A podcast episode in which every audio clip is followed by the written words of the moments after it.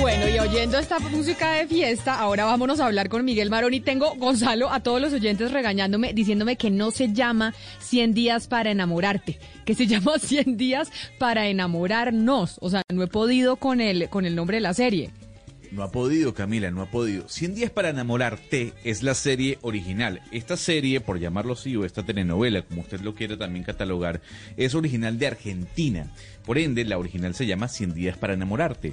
Este remake, esta nueva versión que hizo Telemundo y que usted puede disfrutar ahora en Netflix, se llama 100 días para enamorarnos. Ok. Enamorarnos. Ya, muy lo, fácil, Camila, muy ya, fácil. Ya lo aprendí. Damaris, una oyente en el 301-764-4108, dice que ella ya se vio toda la serie con el esposo que se la disfrutó y aprendió muchas cosas. Pero para los oyentes que no la han visto y quieren saber de qué estamos hablando, este es el tráiler.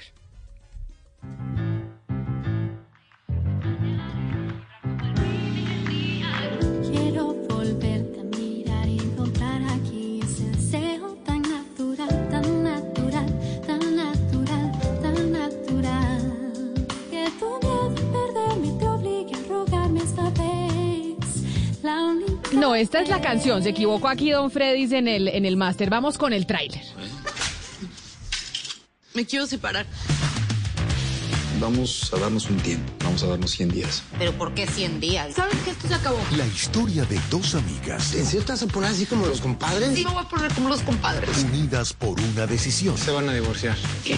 No, no nos vamos a divorciar. Siempre vamos a ser amigos. Mamá, si se separaron está bien. El matrimonio está sobrevaluado. Y el insólito pacto ¿Qué es eso?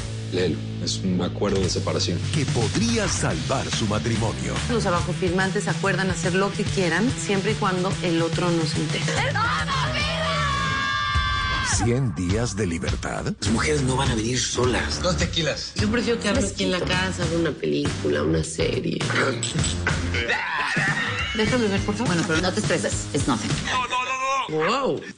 Un día le duró el drama. 100 días. ¿Para qué? 100 días para ver qué pasa. 100 días para enamorarnos. Esas las enamorarnos. Ya me aprendí cómo se dice el nombre. Y Miguel Baroni es el productor precisamente de esa serie. Miguel, bienvenido. Gracias por acompañarnos aquí en Mañanas Blue cuando Colombia está al aire. Buenos días, Camila. Además, después de, de- de- del regaño que, que le pegaron en, en la mesa de trabajo allí suya, eh, hombre, pues me sentí un poco, un poco, o sea, solidario con ustedes. ¿Por qué me lo regañaron de esa forma? Oiga, tengo que contarle una cosa, y es que nosotros aquí tenemos un miembro de la mesa de trabajo que se llama Gonzalo Lázari, que nos recomienda series. Entonces, un fin de semana, lo- un sábado por la Ajá. noche, yo siempre llamo a Gonzalo y digo, Gonzalo, recomiéndeme qué ver, que no, no encuentro nada. Y un día llamé a Gonzalo y Gonzalo me dice, mire, ve, estoy viendo 100 días para enamorarnos, véasela porque me parece que es relajada, yo me he divertido, etcétera, etcétera. Empecé a verme la serie y llegué el lunes aquí al aire al programa y le dije, Gonzalo, ¿por qué me recomendó esa serie tan mala? ¿Por qué razón usted me recomendó eso? Me parece que además las colombianas y las venezolanas las pintan como si fueran eh, siempre unas eh, que se meten en los matrimonios y se, se sube ese estereotipo que hay en los Estados Unidos de que las venezolanas y las colombianas son las que siempre eh, terminan dañando los matrimonios de las mexicanas, etcétera, etcétera. Hubo toda una pelea y le quiero decir que no me he podido despegar de la serie.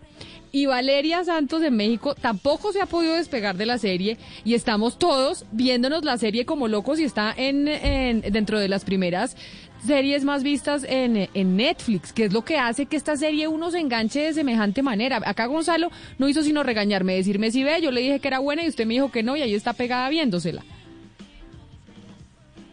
Sí, yo pienso que es eso. Yo pienso que, un poco, un poco Camila, la, respuesta está en la pregunta, y es que genera polémica, no hay, no hay nada que hacer.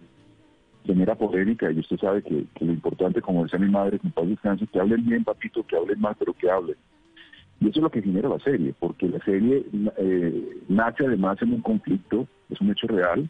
Sebastián Ortega, que es el, creador de la serie, el escritor original, el que se inventó la serie, eh, está en un momento, estaba hace, no sé, cuatro, cuatro años, seis años, no me acuerdo, no tengo la, separándose de su esposa, después de un matrimonio muy largo, eh, con, hijos, él creo que tenía cuatro hijos en ese momento con su esposa, y estaba en este problema tan serio, metido en, este tema tan difícil, que es una separación, y además con hijos, en todo esto. Y él decía, Dios mío, ¿por qué no, no tengo la posibilidad de, de, unos días para ver si realmente me debo separar o no me debo separar, probar la, la posibilidad, la, posi- la posibilidad de probar, de darnos un tiempo, de darnos realmente unos días para, para separarnos y para volver a enamorarnos o no. Y entonces, a raíz de eso empieza esta serie, que empieza como, como una sinopsis, donde, donde básicamente es como arrancan todas las, las, las, las historias nuestras, las historias que contamos en todo el mundo, es una idea. Y nace a raíz de eso, de un conflicto, de una de algo que genera conflicto, de algo que genera polémica. Y, y 100 días siempre ha generado polémica. Generó polémica en Argentina, en original, 100 días para enamorarte. Generó polémica y también ha generado polémica en, en 100 días para enamorarnos, que es la que además ya lleva 11 semanas en, Netflix. Primero en Colombia, primera en México, eh, número 5 en Argentina y así sucesivamente. Nos ha ido muy bien en toda Latinoamérica, en todo lo que es eh, Netflix Latam. Nos ha ido impresionante. Obviamente en Netflix Estados Unidos no se ha estrenado porque pues estábamos al aire en, en Telemundo. Claro. Claro, Miguel, ¿qué tan difícil es hacer esta versión tomando en cuenta que la original es de Argentina? ¿Cuántos cambios tuvieron que hacer más allá del tema del lenguaje, de los escenarios? ¿Hubo muchos cambios? ¿Hay una gran diferencia entre la original y esta versión? No, no, gracias, una pregunta muy buena, gracias. No, no porque la, no porque la, la, la, la original es perfecta, la original es perfecta, la que hicieron los argentinos es realmente, a mí lo personal me parece absolutamente divina. Y Marco Santana, eh, el presidente de Telemundo Global Studios, y yo, que somos los encargados de la producción ejecutiva de la serie, sí le pedimos mucho a los que la adaptaron, a los escritores que la adaptaron, que no la tocaran, que no la, que, tocaran algunas cositas, que quitaran argentinismos que son pues muy de allá, que obviamente no, las, no, no se entienden en, en México o en Colombia o en Perú, eh, que le quitaran esas, esas, esas cosillas y obviamente ajustaran algunas otras cosas. Pero cuando, cuando, cuando la comida es buena y cuando, cuando todo está rico y cuando el vino es bueno y cuando todo está bien servido, eso no se toca. Lo importante es como que, que se entienda en todos lados y eso fue lo que nosotros eh, humildemente tratamos de hacer con algo muy bien escrito y muy bien, muy bien jalado. Miguel, yo sé que esta pregunta que le voy a hacer es políticamente incorrecta, me van a matar los oyentes y me van a matar mis compañeros de la mesa de trabajo. Pero a mí algo que me conflictúa mucho de la serie y es que uno es que uno de sus protagonistas, que creo que puede ser uno de los hombres más guapos que yo he visto en televisión desde hace mucho tiempo, resulta que es la pareja de una de las protagonistas, que es una mujer muy guapa, pero no tan guapa como él. Entonces digo, pero esto en la vida real no sucede. No sucede que el hombre más guapo del universo está con una mujer que no es tan guapa y quería preguntarle por el casting. ¿El casting se hizo así a propósito? ¿Ese es el mensaje que quiere mandar la serie? ¿Que no necesariamente el más guapo del mundo tiene que estar con la mujer más bonita? Exactamente.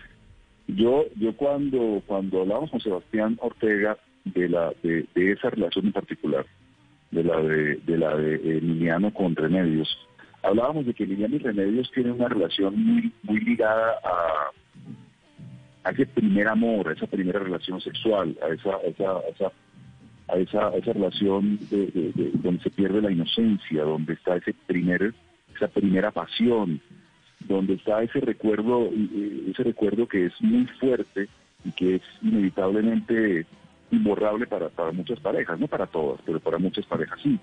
Inclusive yo tengo un amigo que se reencontró con su primer amor después de tener dos hijos, eh, igual ella también tenía dos hijas, se reencontraron con ese primer amor, que lo puse una vez en, en- ejemplo sobre la mesa de trabajo y pues nuestra, hablando de 100 días, y, y- se volvieron a juntar y están juntos, están juntos y están felices porque pues no hay nada que hacer. Y eso es lo que les pasa a ellos.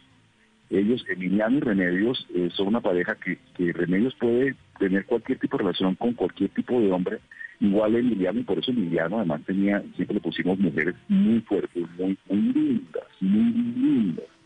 Y lo más importante para Emiliano es que pues, tengo que decirlo, y eso tiene el- no es el horario seguramente, pero es que la sexualidad que manejaban ellos dos, el- el- la cama que manejaban Remedios y Emiliano, ellos en su intimidad es muy fuerte, es muy única, es muy especial.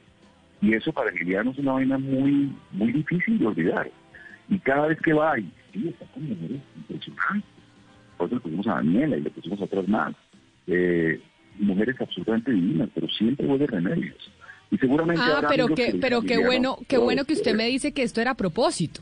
O sea, que era a propósito porque a mí eso me conflictúa Claro. mucho. Y yo decía, pero esto no sucede. Este hombre tan espectacular, pues no está con una mujer que es, que es muy guapa, pero pues no del nivel de él. Me disculparán y por eso le digo que es políticamente incorrecto. Pero ya entiendo que eso era lo que ustedes querían eh, mostrar entonces y que es a propósito. Claro, es que Pero, es un Camila. tema muy ligado a lo que a No, lo, sí, a lo de ellos, a esa a esa Miguel, creo que se me fue. Creo que se me fue porque se me fue Miguel. Pero Valeria, ¿usted qué era lo que le iba a preguntar mientras miramos qué pasa con la Pues comunicación? yo, quería, yo quería seguir con, su- con, sus, con sus preguntas un poco políticamente incorrectas, que sabía que la iba a hacer, pero em, es entonces bajo esa premisa, porque siempre tiene que ser la colombiana, entonces la más guapa y la que en el primer capítulo pues uno la, la sensación de que está dentro, quitándole el matrimonio, pues metida en el matrimonio y quitándole el marido a, a la otra. que fue el Miguel, ¿ya primer, que fue, no, ya, ya lo estamos eh, retomando la comunicación, que fue Gonzalo lo primero que yo le decía y mi primera indignación. Y es, oiga, esta serie, el primer capítulo, las colombianas y las venezolanas eran guapísimas, muy bonitas, y terminan alimentando ese estigma que existe en Estados Unidos entre la comunidad latina, que entonces las venezolanas y las, y las Exacto. colombianas son las que se meten a dañar los matrimonios.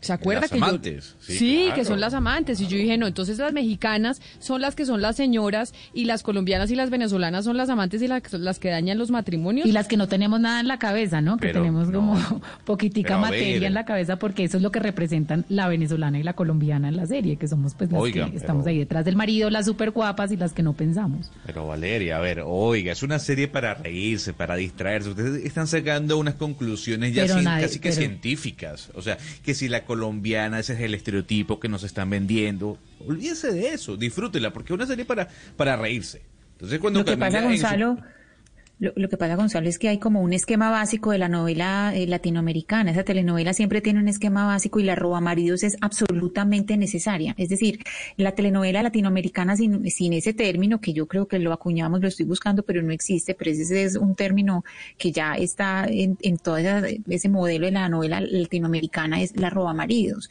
Entonces uno no puede ponerse ahí a, a- a pensar eso como en la vida real ni a ponerle ningún tipo de, porque siempre va a estar ahí. O sea, no le podemos hacer Claro. preguntas porque eso ya es parte de la receta. O sea, ahorita Valeria nos estaba hablando de la receta. ya- Esta es una parte que no puede faltar en la receta porque es que se daña el producto final. Pero a mí sí me molesta mucho que seas entonces la colombiana y la venezolana, Ana Cristina, porque es que puede haber la roba maridos que sea argentina, uruguaya, mexicana. ¿Por qué tenemos que alimentar el estereotipo de que somos nosotras las colombianas y las venezolanas?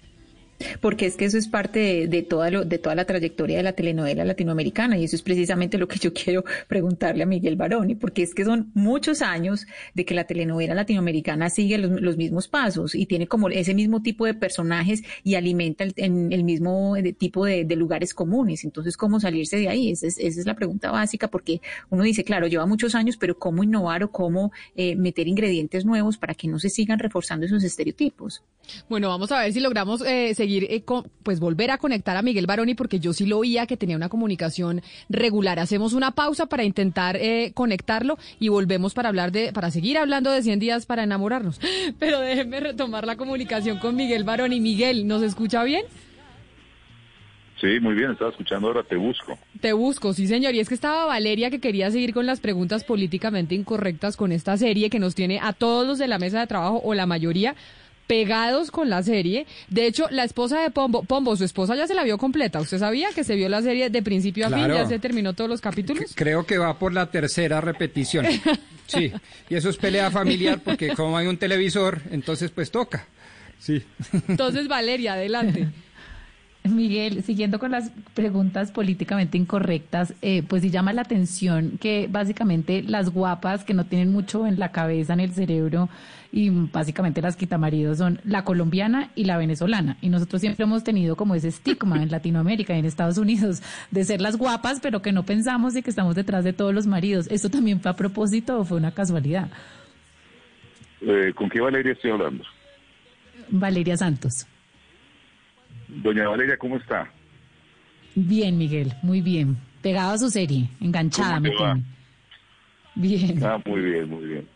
Muy bien, es que Valeria la conozco hace mucho tiempo. Eh, y mi esposa también. Bueno, la serie Sí. no, eh, mira, lo que pasa es que inclusive el tema de que fuera Daniela, que es esta mujer colombiana eh, bellísima y, y, pues modelo que todo el mundo conoce, Daniela Botero fue algo pues accidental. Lo que pasa es que acuérdate que Daniela no entra a separarlos a ellos. Daniela es una, eh, una diseñadora que pues ellos creen, o ella cree que, lo que quieren hacer es un, un homenaje a o sea, que quieren tener una relación entre los tres, una, una cosita entre los tres. Y ella, pues, dice, "Ah, ahorita lo que quieren es hacer un trío, y aparece el trío, y obviamente sabemos que lo que quería era un trío musical, pero ella no está metida ahí.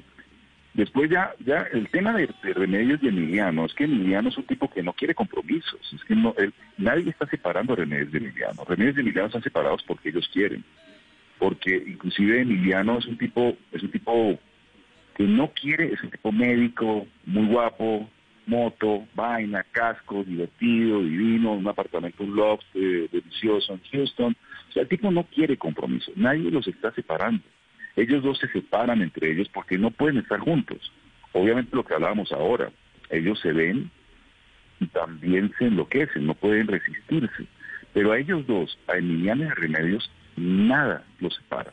Y a Constancia y a Plutarco tampoco. Constancia y Plutarco llevan 20 años de matrimonio.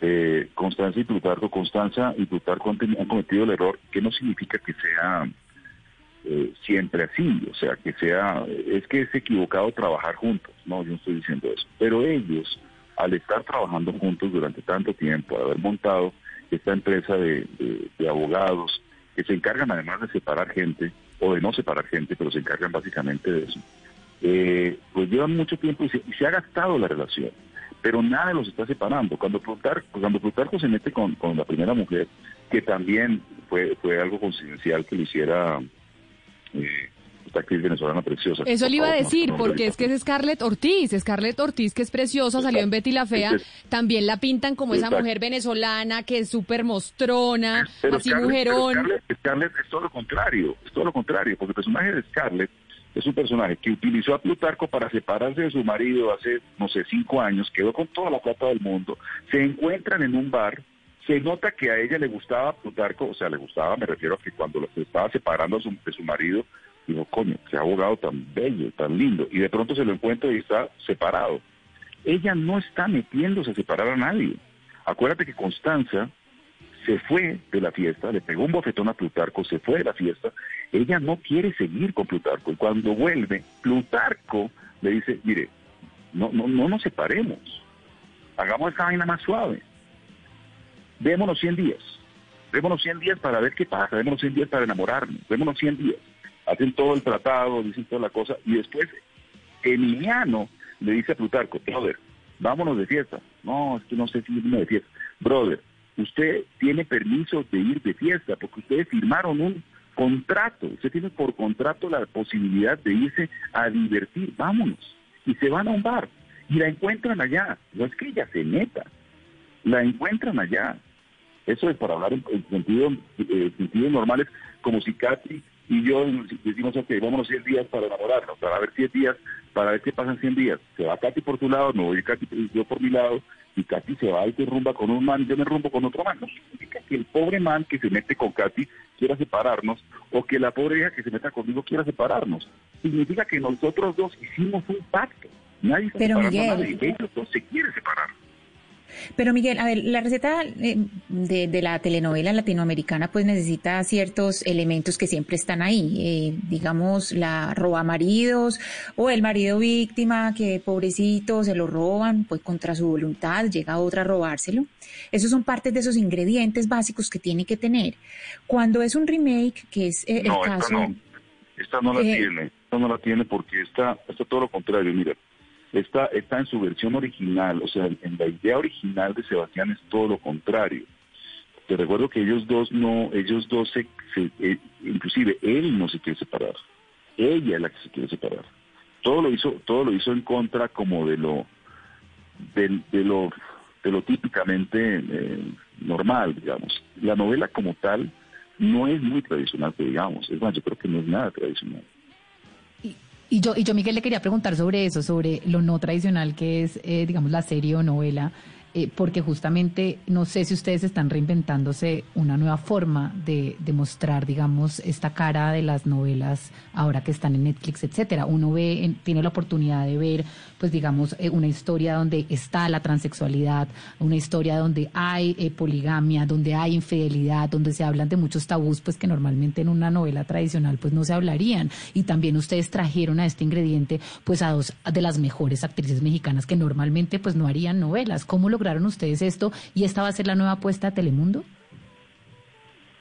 No, no, no. Eh, nosotros tenemos que, mira, nosotros eh, en Telemundo, eh, Marco Santana y Karen Barroeta, que son pues los que manejan el estudio, eh, hemos sido muy claros y todo el equipo de trabajo, obviamente que estamos alrededor de ellos, hemos sido muy claros en que en que tenemos que llenar todas las posibilidades posibles dentro del mercado. O sea, están cosas como 100 días para enamorarnos, es una, una serie especial, es una serie diferente, cuenta temas distintos, eh, es, distinta en todo sentido. Pero también estamos haciendo telenovelas tradicionales, estamos haciendo, haciendo series de eh, series cortas, eh, en fin, nosotros, nosotros eh, la idea es ir como, como cambiando de acuerdo a lo que va generando el mercado, lo que va buscando el mercado. 100 días fue el producto de de una aventura en la que obviamente yo tuve la suerte de, participar. Pero por ejemplo ahorita estamos haciendo una serie que estoy dirigiendo en, aquí en Miami,